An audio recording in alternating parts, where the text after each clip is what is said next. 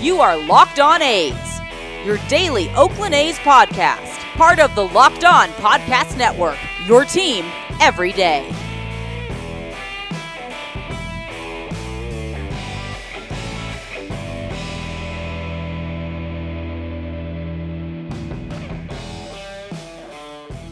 How's it going, A's fans, and welcome to episode 162 of the Locked On A's podcast, part of the Locked On Podcast Network, your team every day.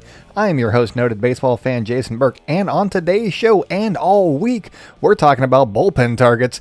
Yesterday, I talked about a trade target in Kansas City. Today, I have a trade target from Baltimore and a free agent target that has postseason experience. Both arms could be very interesting additions to the A's bullpen, so that's what we're going over today, because it's bullpen week, everybody. But before I get into everything, please make sure to follow us on social media at Locked On A's on Twitter and Instagram. I am at ByJasonB on Twitter, and if you have any questions for us, please send those to LockedOnAthletics at gmail gmail.com. All right, so the first guy that I want to talk about pitched for the Cubs during their World Series run, and I know that he's had some up and down years of late, but I feel like he is a perfect A's reclamation project.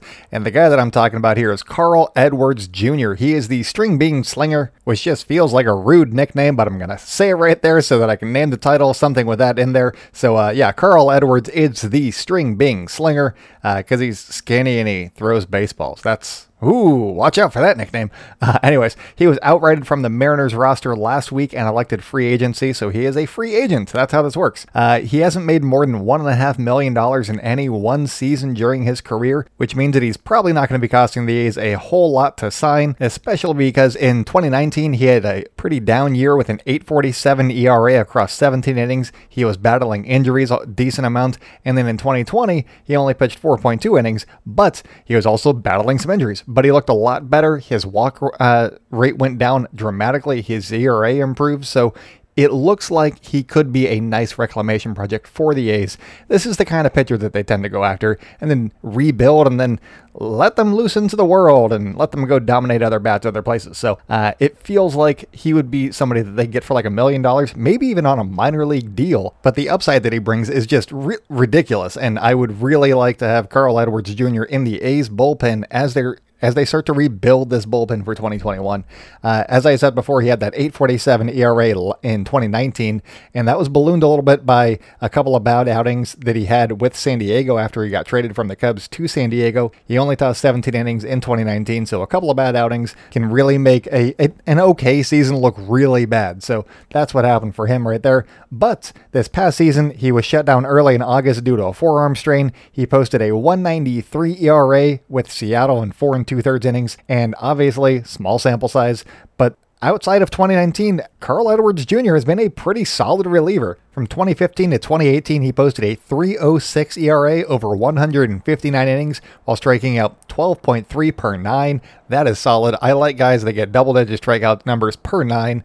That's something that the A's need more of. Usually they got guys that are like maybe around you know, one per nine, or not one, like nine per nine, something like that. Maybe eight, maybe six. Uh, I like these 12.3s, 12.9s, 13s that I've been mentioning. These are the guys that I want the A's to go after. It's more strikeout oriented pitchers. And in that 2015 to 2018 span, he also had a whip just over one with his hits per nine at an impressive 4.7. His bugaboo has been his walks per nine, which was at 4.9 in that time frame. And I'll touch on his walk numbers from 2020 here in just one second. But it feels like this is the kind of guy that the A's will be looking for this winter. Mainly inexpensive with a decent chance of being pretty good. Uh, sign the A's up for inexpensive but decent chance at being good.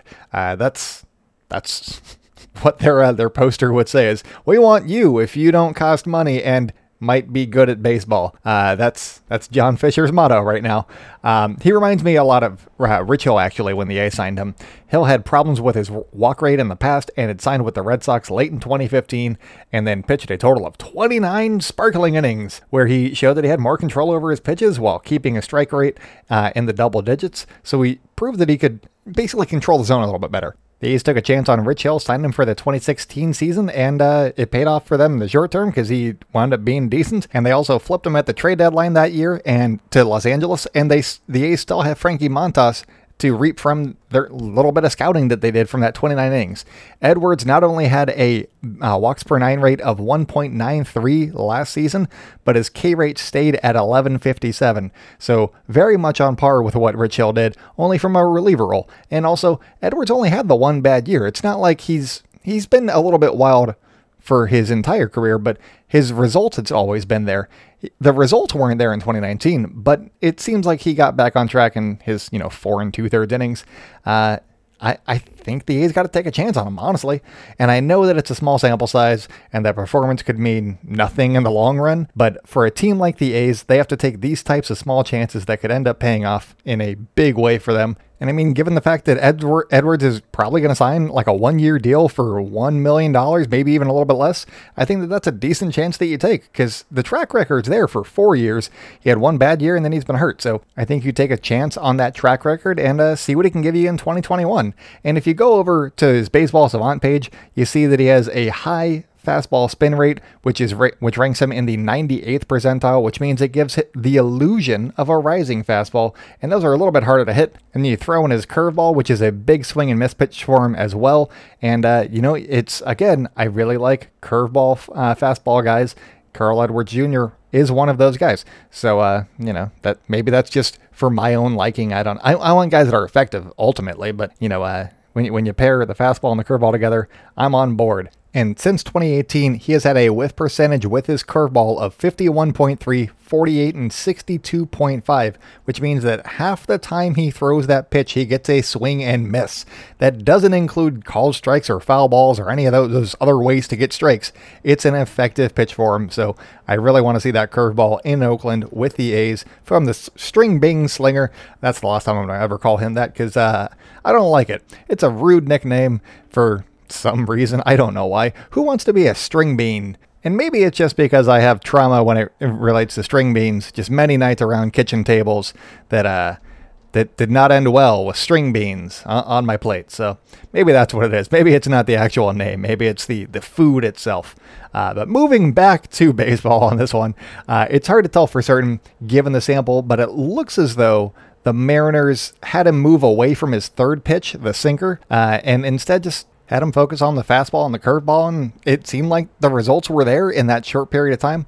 Uh, it's also worth noting that Edwards retired David Fletcher MVP candidate David Fletcher, at least MVP candidate in my eyes because he hit like 700 against the A's, so he's first place in my book. But uh, yeah, he, he retired David Fletcher the only time that he faced him this season. So if nothing else that I've said so far in this podcast has proven that he's worth a flyer, then him being able to retire David Fletcher one out of one time should definitely seal the deal for any A's fan out there. That's going to be a weird edit point because there was somebody with squeaky brakes outside, so I had to cut it right there. Uh, basically, the main drawback with Edwards is that it, it's the injuries, I think. Uh, he's missed time in each of the last two seasons, a decent amount. I mean, 2020, there wasn't much time to begin with, so you miss a month, and all of a sudden, that's the season. Uh, he has missed time in both 2019 and 2020 due to shoulder and forearm woes, but I think that there is enough upside there with Carl Edwards Jr. to take a serious look at him this winter. So uh, he is one person that I'm very intrigued by whoever signs them may have a steal on their hands, and I'd prefer for the A's to be the one doing the stealing. So that's my take on why the A's should sign Carl Edwards Jr. this winter. But uh, coming up, I have a trade target for the A's to consider, and in parentheses here, I have apparently written bird pun question mark. I have not come up with a bird pun, but it is an Orioles pitcher that I will be talking about here in the next segment. So stay locked in with Locked On A's. I will be right back.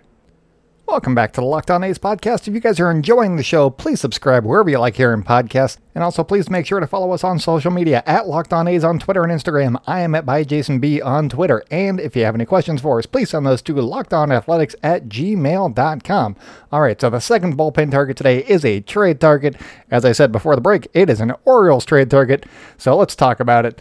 Yesterday, I brought up the hard throwing righty that may or may not be available from the Kansas City Royals. That would be Josh Staumont. Uh, I liked what I saw from him and uh, you know the, the metrics agree. So that was uh, that's one guy. This guy is a lefty. He's 28 years old, and he should be on the trade block as the Orioles continue to rebuild. So Paul Fry is the guy that I'm talking about. He is basically a two pitch pitcher. Uh, he has a low 90s fastball. It, it, averages like 92, 93. But the main attraction for me is his big time slider, which I'll get into here in just one second. But first, I want to tell you guys that Baseball Savant's expected stats also love him. His expected ERA, his expected WOBA, his expected batting average, and his expected slugging are all between the 93rd and 96th percentile those are stats that you can fall in love with very quickly because expect that's not necessarily telling of how the pitcher did, but what they should be. It's kind of like FIP for uh, for pitchers. So uh, those are all great signs from Paul Fry. His ERA this season in uh, 22 innings came in at 245 and he actually was more effective against righties than lefties. The reverse splits, if you will, so that three batter minimum not going to be affecting him whatsoever. And don't get me wrong, he was good against both righties and lefties, but he he he did better against righties, and it's because that slider coming into righties really ate them up. They could not figure it out, and that's because Fry's slider has some of the best movement on a slider in baseball right there with Zach Britton and Blake Treinen uh, with how it moves vertically. And he's number three in baseball in horizontal movement on that pitch as well. I'll put some videos in the show notes because it is lots of fun to watch. Uh, this slider moves you guys, and uh, that is a pitch that you would like to have in your arsenal if you are the A's and their bullpen. Uh, I talked to the Locked On Orioles host, and he said that Fry was quietly one of their best relievers down the stretch in 2020, and he's not sure that Baltimore would trade him, but he's also arbitration eligible following the 2021 campaign, so it's not necessarily a matter of if, but when they will move him. He said that they'd probably move him before he hits arbitration, but there's only one more year left, so are they going to hold him until he hits arbitration and then trade him? That sounds silly. I say move him now. And if the Orioles want to get a little bit more creative, they could possibly include Hanser Alberto in the deal. I've been hearing that he may be a non-tender candidate, so maybe they want to move that salary a little bit. Uh, but if that is the rumor that's going around the industry, maybe they just want to hold off if they have any uh, affinity to go after Hanser Alberto. And the only reason I'm bringing him up right now is that if the A's aren't going to be sp- spending a lot of money, then they're going to have to get guys that do certain things really well for not a lot of money. And uh, Alberto absolutely crushes lefties. Like hits 400 against lefties, crushes them. And I wouldn't be mad at platooning second base if they don't sign Kolten Wong or, you know, even Tommy La Stella at that point. Just give me two guys that can absolutely crush, one against righties, one against lefties, Alberto being the guy that can hit lefties, and, uh, you know, see how that fares over the course of a season and the playoffs. Uh, but, you know, anyways, let's move on to uh, the actual pitcher that I was talking about and the deal that could end up landing Paul Fry in Oakland. And uh, I've said it before, but I think that the A's trade either Jonah Heim or Austin Allen this winter because both of them have a little bit of value to their names, and they can only use one of them behind Sean Murphy. So you got just this extra position, and unless you're counting on somebody getting hurt, then really what's the point of keeping three catchers? That uh, you, you, can find a, a, replacement catcher if you need to, and go with that. Uh, personally, I liked Heim's skill set a little bit more as a switch hitter and a solid defensive catcher. And if Allen were traded to Baltimore, I think that his offense first approach could play really well at Oriole Park as well as Yankee Stadium, where he plays a handful of games, where the Orioles play a handful of games, with their short porch over there in uh, right field for a left handed batter. And, you know, I think that would be a decent fit for Austin Allen and for the Orioles to get another catcher right there. And I know that Baltimore has Adley Rutschman uh, waiting in the wings, but he's probably a year or so away. And in my opinion, Allen is probably a better option than any of the catchers that the Orioles currently have that are not Adley Rutschman. Uh, so you give him some playing time, let him improve his trade value for you know all of 2021 and then you trade him again next winter then you get something better than what you gave up this winter and i think that, that would be a decent way to go about it because oriole park just has lots of offense and Austin Allen is an offensive guy, and uh, you put him there. I think that he's going to put up some decent numbers. Make the A's look foolish for trading for Paul Fry and maybe even Hanser Alberto, but uh, I think that that's a, a, decent trade for both sides. Uh, whether or not the, the A's want to go with trading uh, Austin Allen in a trade like that for a reliever or trading him in a different deal to net them like a second baseman or somebody that plays more uh, frequently. Maybe that's how they use him. But I do think that one of them gets traded this winter uh, just because and sticking with my rebuilding teams don't really need to hold on to their relievers mindset, I think that the Orioles trading Paul Fry, even though he's a decent reliever in their bullpen right now, it'd just be a smart move for them to make because relievers, again, they're fickle. They have up and down seasons. You can't really count on them from year to year, especially when they're a little bit younger. Once they get to like 31, 32, they're a little bit older, but you have more of a sense of what you're getting from them. And uh, Paul Fry is still only 28 years old, so I think that moving him while he's still pre arb is probably a decent move for them to consider. Uh, I think that if the A's came knocking for Fry and came with a legitimate return, maybe it's Austin Allen, maybe it's you know, a pitcher and something, uh, a middle infielder. And I'm not talking the premier guys, the Nick Allens or anything like that, but, you know, a couple of guys that could be, you know, useful for them. Maybe like another Renato Nunez type, something like that. If they came with a Renato Nunez type, who they seem to like a lot in Baltimore, then maybe Paul Fry could be weaseled away from Baltimore. But I'm really not great at coming up with trade packages or anything like that. And I think that Austin Allen is probably a little bit too much for Paul Fry alone. But I think that th- there is a trade to be made with both of those players involved that would benefit both teams. Maybe you got to add a little bit more uh, to the periphery, but those would be the main two guys in my mind for a trade like this to happen. Uh, I, am not super familiar with the the Orioles prospects or anything like that, but I think that Austin Allen would thrive playing in Baltimore with the Orioles. So I think that that's a decent idea for a trade if they wanted to look into it. And Paul Fry is the guy that I have my eyes on in that Baltimore bullpen. And if the A's made this trade, their bullpen would have Paul Fry, Jake Diekman, and AJ Puk as the left handed options in relief, and that is a solid group. And there is one small worry if, you know, that could be at play here, and that is while Diekman throws a little bit harder, he and Fry are both slider fastball pitchers from the left side. They have similar arm slots, and would that be too similar a look for the A's to go after in rebuilding their bullpen?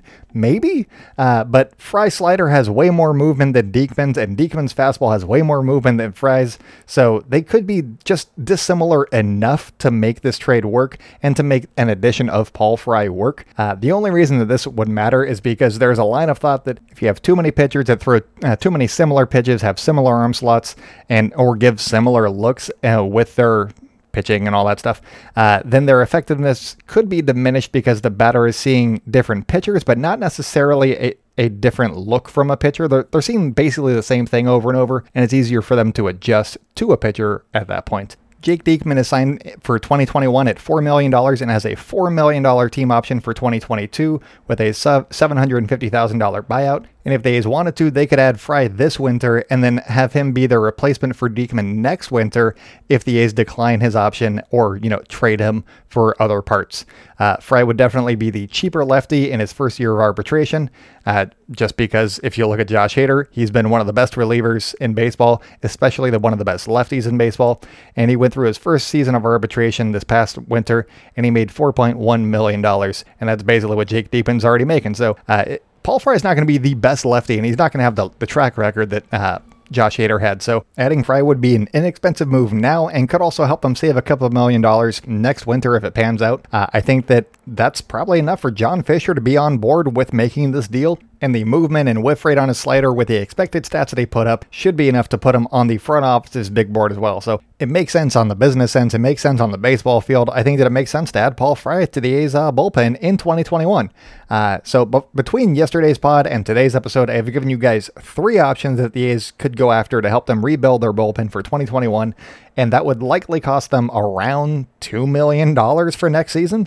And uh, sure, it, it, would take away some of the A's prospect depth because two of them would be trade targets, but neither Josh Staumont or Paul Fry are going to be netting top tier talent either. So you still have the core of your farm system intact with your Nick Allens, your Caprillions, your uh, Grant Holmeses, you know, the big names in the farm system, your Lazaritos, your uh, Robert Puason, those guys, they're still going to be in the farm system. And if that's the case, I think that with the A's window maybe being on the verge of be, starting to close a little bit with their core group that they have right now with Chapman and Olson, all those guys. Uh, I think that the time to make some moves is right now, and these are a couple of fairly low cost moves that the A's could make to rebuild their bullpen for 2021 while not adding a ton of payroll or anything like that, which would make John Fisher very, very happy. So let me know what you guys think about these two moves that I mentioned today and yesterday's move with Josh Staumont at Locked On A's on Twitter, or you guys can email those to me at lockedonathletics at gmail.com.